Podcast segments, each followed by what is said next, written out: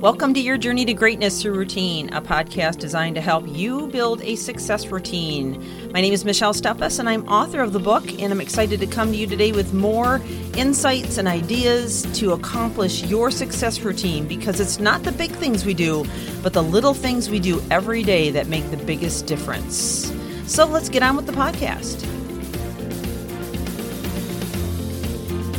Welcome back we are jumping into a brand new series today. We just finished one on marriage and relationships in terms of keeping the fire burning. So I hope you're you're going to join us for this new series as we talk about a topic that I think plagues a lot. I would say the majority of the population and I've heard so much about it lately that you know what I decided I'm just going to do a, a podcast series on it. It's a, it's a big problem and um, and for some of us it's more of a problem than others but it can definitely uh, be detrimental to your health to your overall um, well-being your longevity your performance at work um, you know how you process information and and um, dissect it in terms of communicating with others and perceiving others and perceiving difficulties and facing challenges. So what is this topic going to be? Well it's how to over how to stop overthinking. Now, how many of us get caught up in overthinking? You know, something happens to us and, you know, we just keep going over and over and over in our heads, trying to tear it apart and think about it from every which way that we could maybe come up with a conclusion as to why it happened or what was intended or what we could have done differently or, you know, what we did do that we wish we wouldn't have done.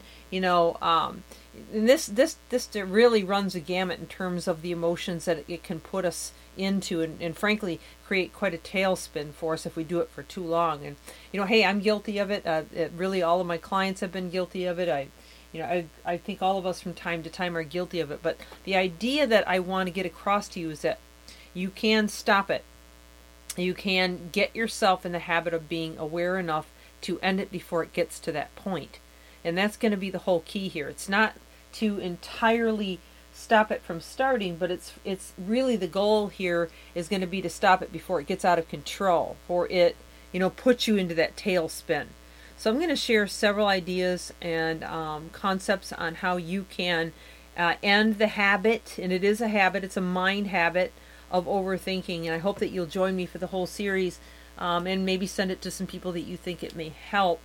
But um, you need to understand that you know ho- overthinking it will prevent you from living your best life. I mean, and that's really what what I'm all about. I, I love to see people win. I, I always say it's all about the people, and you know all the the podcast series I've done are about helping people to to train, change and transform their lives, their perceptions, and live a better life. Um, overthinking will cloud your judgment. It'll prevent you from taking necessary action in areas that you need to. It, it will uh, create non-existent obstacles and and they'll fill your heart and your mind with thoughts of doubt and fear and you know and it'll it'll make you kind of pessimistic and negative and and then you start to repel it onto others and and then now they're feeling negative and it'll suck the joy and happiness right out of your relationships your life your future your destiny and uh, eventually lead to you know chronic depression or, or chronic anxiety chronic um, uh, stress.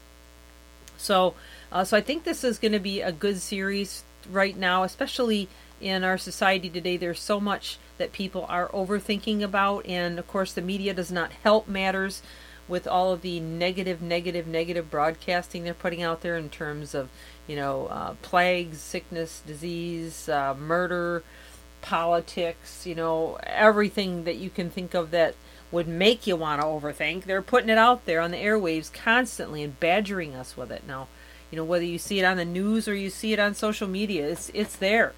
And uh, so you know, I'll I'll just you know I'll just shut the TV off. I'll I'll walk out of the room if, if you know my husband's watching it, or I'll you know I'll avoid it at all costs because I know that once it gets in my mind, sometimes it's it's dang hard to get out of there. You know, so it's better just not even put it in there.